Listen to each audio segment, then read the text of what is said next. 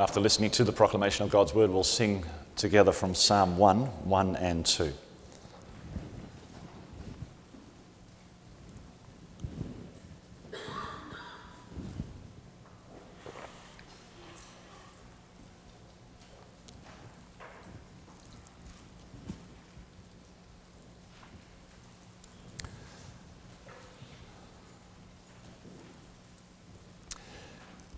Dear brothers and sisters in our Lord Jesus Christ, here's something that I think many of us, most of us, struggle with. Here's a Bible. We confess this book, the Bible, God's Word, to be the living Word of God. By that, we mean to say that it's much more than just a regular book, it's much more than just ink on a page.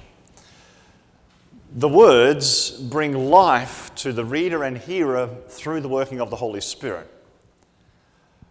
By that we mean that the one who is by nature dead in sin knows upon hearing the word, upon meditating on the word, that he has been redeemed in Christ, and so instead of remaining in the dominion of darkness, has been transferred, praise God for this, to the kingdom of Christ.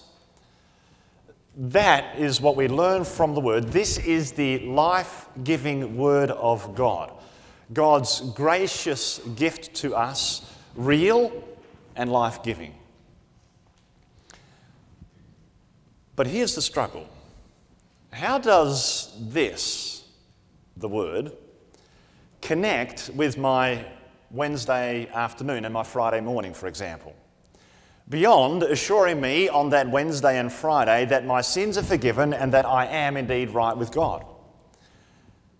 Here's the struggle how practically does this word, should this word, actually shape my living? Here's the struggle my Christian walk how is it, in practical terms, actually changed and shaped by the Word? To say it a little differently, how does the Bible make a difference? How does the Word make a difference to the time I spend hanging around with my friends? How realistically does God's Word transform my everyday walk? That that is a very real and ever present struggle for the Christian is precisely the reason why Paul is praying the way that he does in our text. In verses 3 through 8, Paul had thanked God for the fact that the Colossian Christians were a faithful group of believers. They had heard the word and it had borne fruit among them. But as we know, as we learn when we look at those verses, what is a struggle for us was a struggle also for them in Colossae. They discovered too that living the Christian life, the practical application of the word to the daily grind of life, was not always so easy.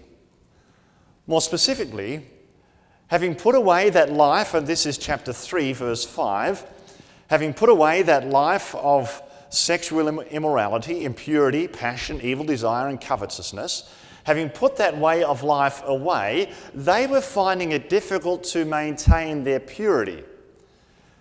They were finding it difficult, as is clear from this letter, finding it difficult to maintain that Christian walk in all areas of their life.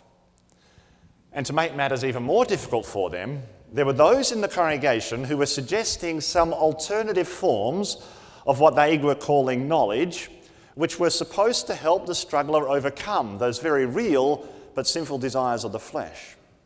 And there were others, to again make matters worse, these were converts from Judaism, among them who were part of that church.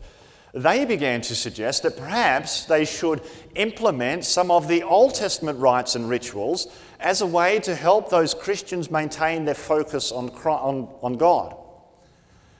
Their hope was that by maintaining that focus on those Old Testament rituals, the believers there in Colossae would be better equipped to remain pure, keep their focus on God. And it's in that situation that Paul writes this letter and prays this prayer in our text. He knows, and he makes it very clear in this letter, that Christ is all sufficient for all of life. Also, for the life of Christian obedience. Christ is sufficient not just for the knowledge of salvation, yes, I am saved in Christ, but Christ is also sufficient for the application of that salvation. How now do I live my life? Paul knows that real, authentic, wholehearted Christian living is possible by the grace of God, but only when one is filled with a knowledge of God's will. Hence, he prays this very specific prayer for the Colossian Christians. I'm bringing God's word this morning using this theme. Paul prays that the Christians of Colossae be filled with the knowledge of God's will. We're going to consider two things this morning. First of all, the content of this knowledge, and secondly, the goal of this knowledge. So, first of all, the content of this knowledge of God's will. As far as we can tell from the New Testament, Paul never actually went to Colossae. Yet it's clear from reading this letter that he had a real heart for these brothers and sisters. They'd heard the gospel that he preached, that he proclaimed from one of their members, Epaphras, who had heard Paul preach that gospel in Ephesus about 100 miles away. In turn, Paul had heard about the life of the congregation there in Colossae from a gentleman by the name of Tychicus, and possibly also from Onesimus. Both of those men are men- mentioned in chapter 4 of this letter. From them, Paul had learned that there is both much to be thankful for there in that congregation of Colossae, but at the same time, there is a lot of reason for prayer for those brothers and sisters in the faith. And, brothers and sisters, isn't that true for every congregation of our Lord Jesus Christ, including your own? There's always the reality of what we have in Christ. We call that, if you like, the already, what we already have. But also at the same time, the reality of what we don't yet have, what we have not yet attained, and that's that full obedience, that's that perfection. And that's why, for Paul, thanksgiving and petition go always hand in hand. We read in verse 3, we read it together. We always, here's the thanksgiving, we always thank God, the Father of our Lord Jesus Christ, when we pray for you. There is lots of reason for thankfulness, also there in, in Colossae. He's constantly thanking God for the fact that the gospel had taken root in their lives, that the gospel was having an impact amongst those members too. It's huge reason for thankfulness that the good news of Jesus Christ is bearing fruit and is growing, verse 5. But at the same time, and brothers and sisters, this is no contradiction at all. This, this is also a reality on this side of eternity. At the same time, we have our text in which Paul shares with them his constant prayer. Again, there's no contradiction between the thanksgiving and this prayer, the prayer of our text. And so, from the day we heard, we have not ceased to pray for you asking that you may be filled with the knowledge of his will in all spiritual wisdom and understanding. Always giving thanks for that fellowship in Colossae, but also at the same time never ceasing to pray for them. Those two are to be constants in the life of the Christian because what we have in Christ is to have an impact on how we live for Christ. We thank God, of course, we do that too, brothers and sisters. We thank God for what we have in Christ, even as we are constantly praying for the Spirit to work in us so that we live more and more for Christ. And it's that desire to live more for Christ that gives rise to this petition. See, Paul knows that for the Colossian Christians, the Holy Spirit knows that's true for us too. To make our walk match our confession, well, you tell me. Is that easy? You know the answer, I know the answer. It's not. And it wasn't easy for the Colossian Christians either. As we said, there were those in Colossae who were convinced that Christ was not sufficient for the living part of the gospel, the living out of the gospel. Yes, they said, well, Christ saved you, He, he redeemed you, but when it comes to living out that Christian life on the Mondays and the Tuesdays and the Wednesdays, well, that takes more than Christ. That's what the Colossian Christians were being told. And in so many ways, brothers and sisters, isn't that our struggle too? We have the gospel. we have this wonderful book, the, the Word, the living Word of God.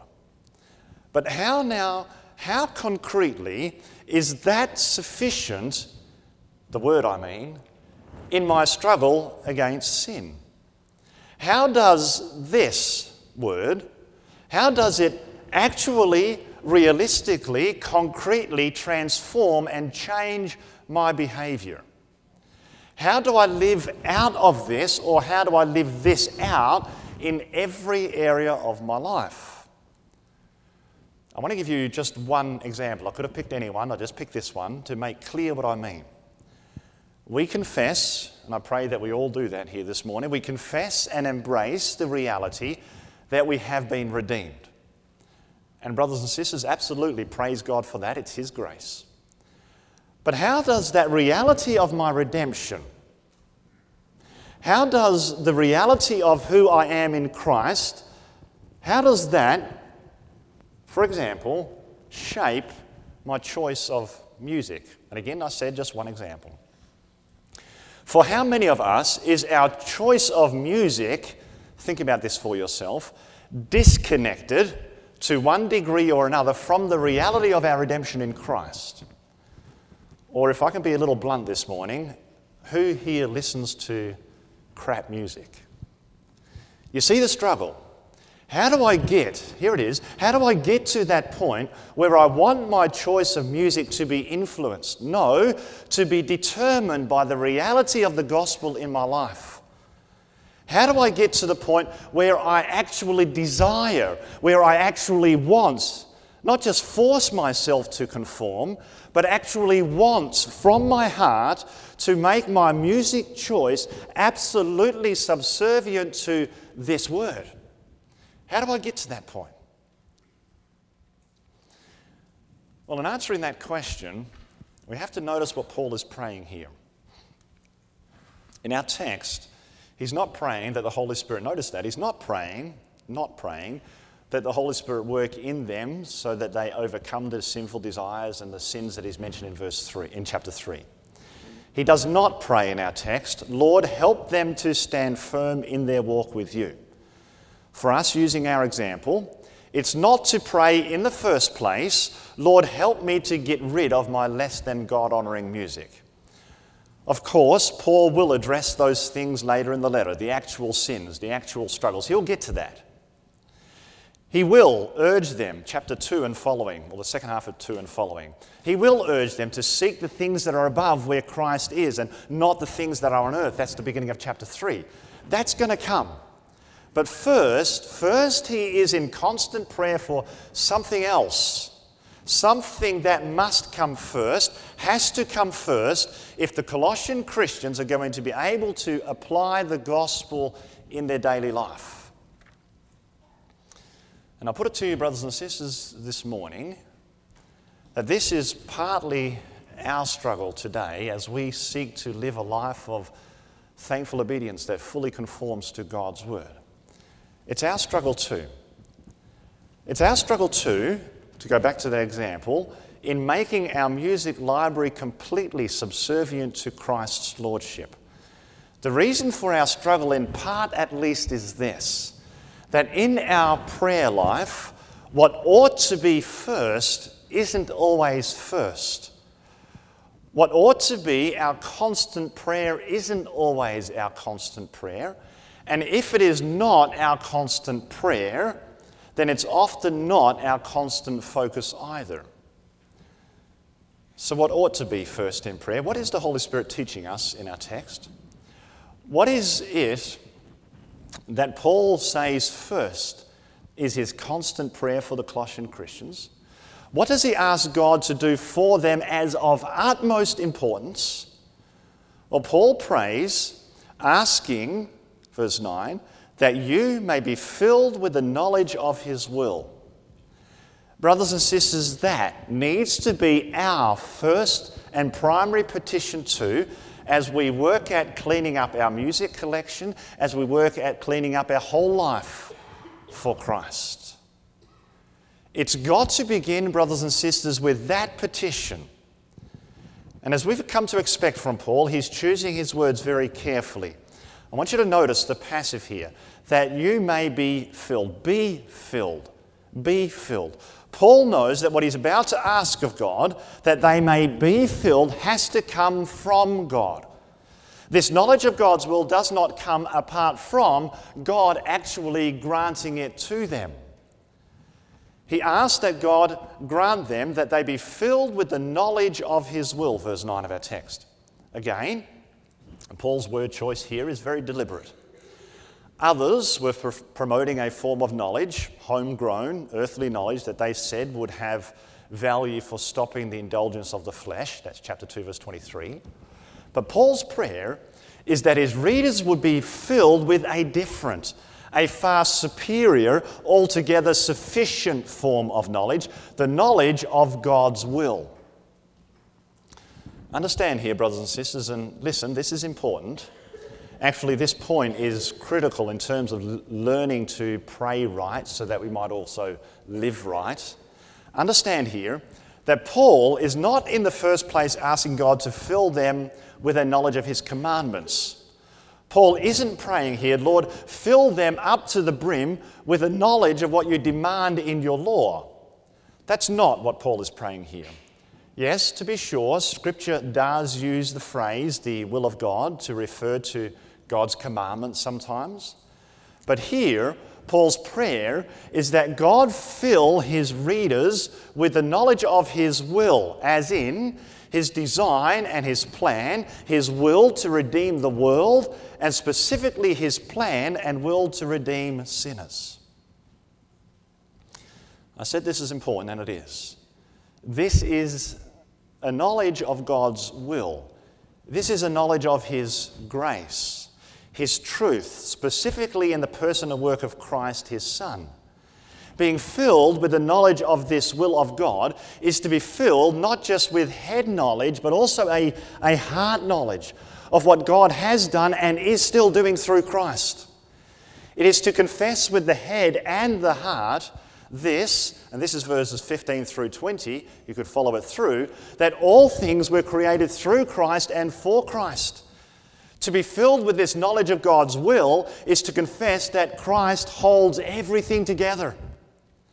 To be filled with the knowledge of this will is to confess that He, Christ, is the preeminent one, in whom all the fullness of God dwells, somewhere in verse 15 through 20.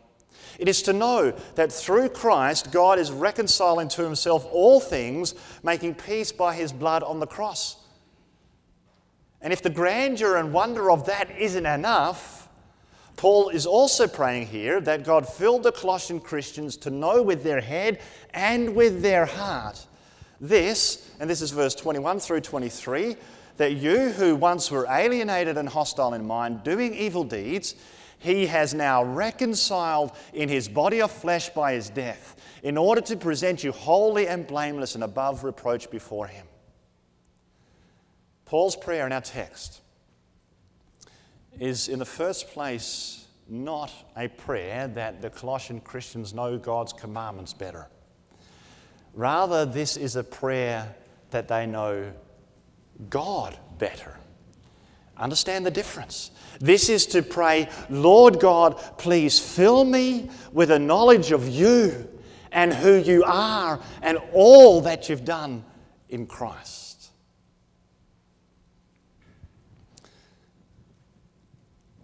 At this point, it's good that we just stop and ask ourselves a question Is this, ask it for yourself, is this your most urgent and constant prayer? You struggle with sin, I do too. You struggle to know how to connect His living word to your everyday life. You wonder how do I take every aspect of my life completely captive for Him? It begins, brothers and sisters, with this petition Lord, fill me as only you can. Fill me to absolutely full with the knowledge of your will. Lord, cause me to be absolutely overwhelmed with your plans for the universe. Your plan for me, a sinner too. Lord, help me to know in my head, but help me to believe in my heart as well how great your plan is, how majestic your work in Christ my Savior is. Lord, help me, help me to grasp that, help me to understand that, and Lord, help me to embrace it in faith.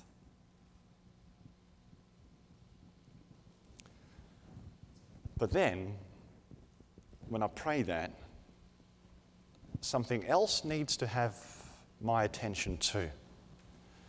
Because there is a clearly implied exhortation, encouragement, if you like. There's a clearly implied encouragement here for the Colossian Christians and for each of us sitting here this morning, too. There is something that we need to do. In asking God to fill the Christians of Colossae with His will, and writing to them that that's what he's asking from God, Paul is clearly telling them that they have a responsibility to do something. And that is then to be busy with this gospel. He's saying, if you like, I pray this for you, but that clearly implies that something is required of you as well. The first thing we must do if we really desire to make our whole life to become increasingly Christ-like, is yes, to pray this petition Lord, fill me with the knowledge of your will. That's first. But then praying that, we have to. Yes, it's an obligation on each and every one of us. We have to do something about it, something with it. And this cannot be stressed enough. Because how is it that the Holy Spirit fills us with this knowledge of God's will? Well, He does that by means of something. You know the answer the Word, the living Word of God. You cannot expect, brothers and sisters, let's be blunt about it, we cannot expect to make changes in our lives over here based on God's Word. We cannot expect that God's Word transforms the way that we live our life over here if we don't spend time in here. So, brothers and sisters, you cannot pray this petition in verse 9, but not follow through with a constant study of, searching in, digging into, meditating on the scriptures, because it's here that God reveals that perfect will that you're praying for to us. See, if you pray this petition without spending time in the Word, you're being dishonest. You're then praying for something that you don't really want, at least don't want enough to put in the effort. And I realize, brothers and sisters, that's straightforward, but that's what Scripture is saying to us, the Holy Spirit is saying to us. And that that is so important is made clear in our text too, because it's when God answers this petition that we be filled with the knowledge of His will, that we also gain that spiritual wisdom and understanding that our text speaks about in verse 9. Paul means this knowing God's will for the universe, understanding the wonder as best we're able of God's plan for the salvation of sinners, also means that one grows in wisdom and understanding. And doesn't that make sense? Because what does the author of Proverbs reveal about wisdom? That wisdom starts and finishes with the fear of the Lord. That is, with honoring Him, revering Him for who He is and all that He has done and is doing. And what stands, brothers and sisters, you know the answer to this, what stands at the heart of the gospel of what God has done and is doing in redeeming the world? It's Jesus Christ. As 1 Corinthians 1 verse 30 says, God made Jesus Christ our wisdom. Same word as in our text. And Paul writes of Christ in chapter 2, verse 2 and 3, he writes this that their hearts may be encouraged, being knit together in love, to reach all the riches of full assurance of understanding and the knowledge of God's mystery, which is Christ. And listen to this in whom are hidden, in Christ are hidden, all the treasures of wisdom and knowledge. Paul's point in those texts and in our text this morning is this the more each of us grows in the knowledge of God's will, the greater our fear of the Lord, then also the greater our wisdom and our understanding, and so also the greater our understanding of His will for our lives. In Romans 12, verse 2, Paul says it very, exact, very succinctly. He says there, Don't be conformed to this world. Perhaps you remember the text. What comes next? But be transformed by the renewal of your mind, that by testing you may discern what is the will of God, what is good and acceptable and perfect. In other words, having your mind transformed by this means you get to know how to live for Him. Having your mind and your heart transformed by this word means that you learn to discern what's good, what's acceptable, and what's not. It is, in short, to grow in wisdom and understanding. We need to pray for that, brothers and sisters. We need to pray that we be filled with God's Spirit so that we might grow in the knowledge of His will as we increasingly study His Word, and so that we might grow in that wisdom and that knowledge that allows us to live for Him. With that, we come to our second point. Maybe for you, there is still that lingering question. This one How does, how does being filled with the knowledge of God's will in all spiritual wisdom and understanding, how does praying that petition and following that petition by a regular reading and studying of God's word, how does that actually then bring about change in my life? How does, here's the question, how does the transformation here and here, how does it actually then end up changing the way that I live? What about praying this petition and following through with a deep study of the Word will make me actually want to go through, to go back to that example, my music library and throw out all the stuff that should be thrown out or deleting it? What about praying this petition and doing a study of God's Word regularly and deliberately will make me seek the help that I need when struggling with a particular sin in my life, like an addiction, alcohol, porn, drugs, whatever. To go back to the question from the beginning what is it about what we already have in Christ that increasingly makes us live more for Christ in every area of our lives? And, brothers and sisters, I want to start with this. Make no mistake, it will.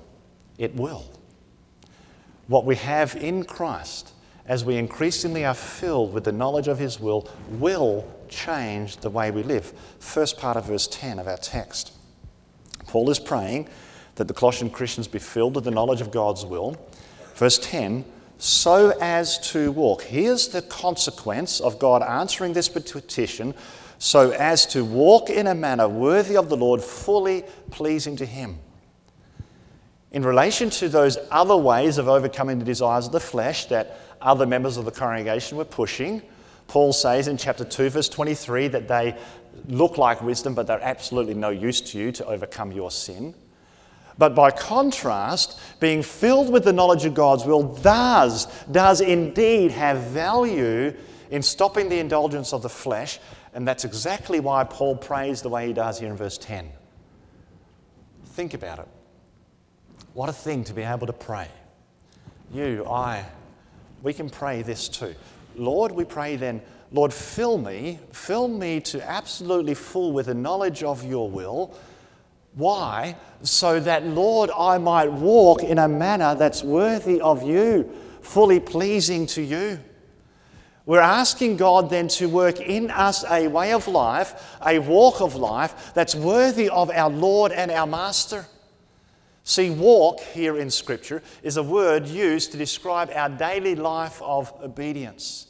It is our day to day, our hour by hour, our moment by moment life before our Master.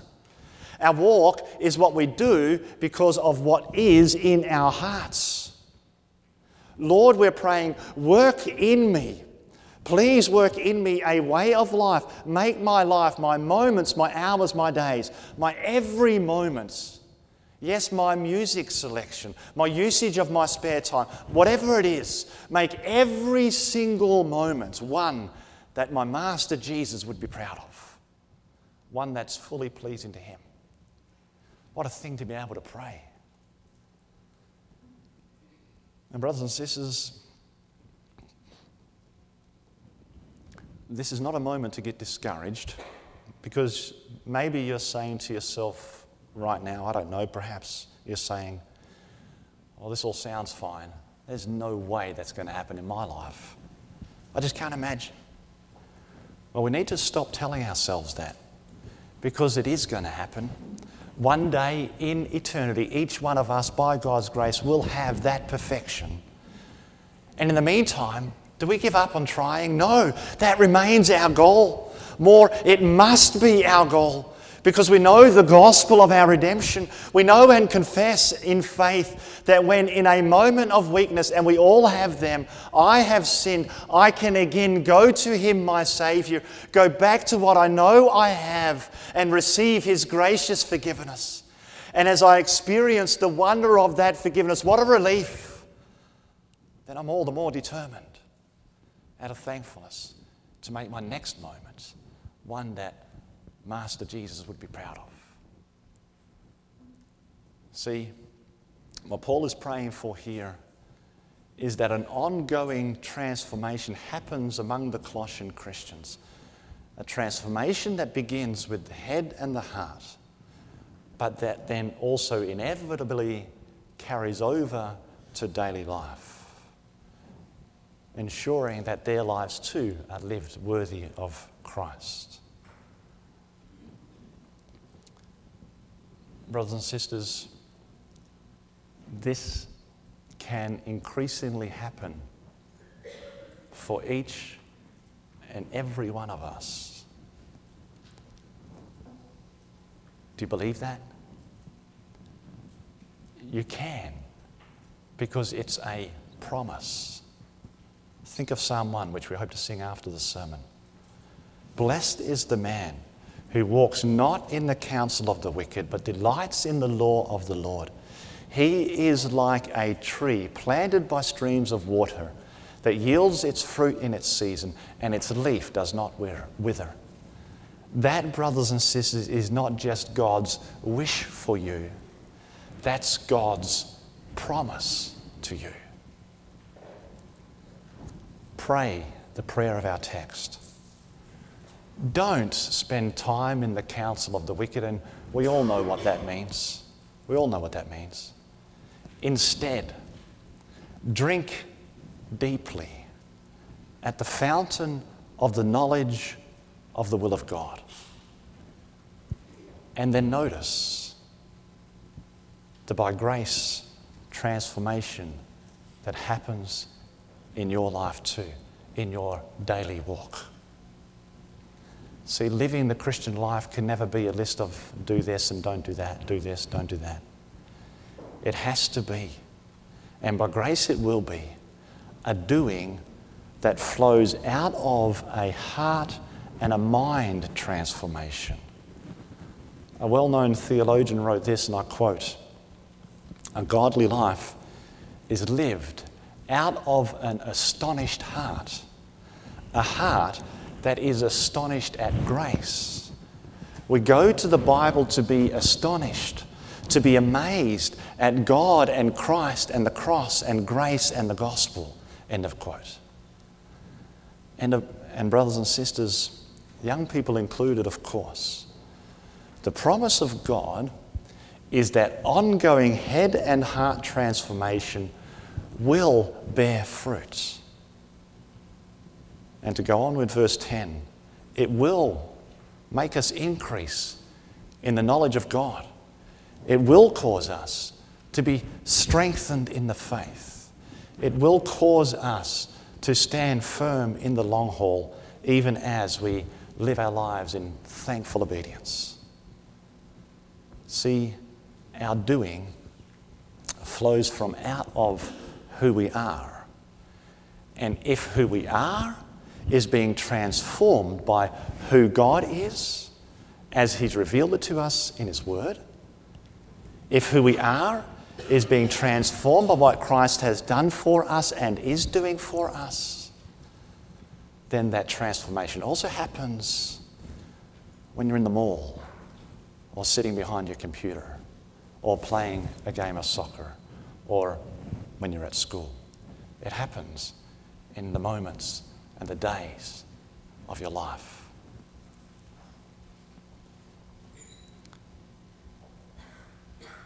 Brothers and sisters, be encouraged here by the Holy Spirit's word to you this morning. This here isn't some sort of magic formula. It's not something you put on a bumper sticker. It's not something you type out in your computer and paste to your fridge. This is about, about prayer, about praying for God to fill us with the knowledge of His will. This is something that as He fills us with that knowledge, we'll grow in spiritual wisdom and understanding.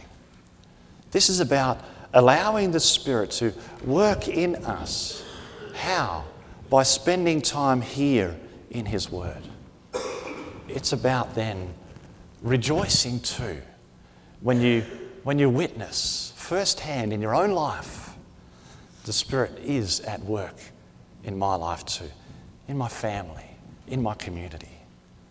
It is to simply pray for the presence of the Spirit to live Christ like, a life fully pleasing to Him.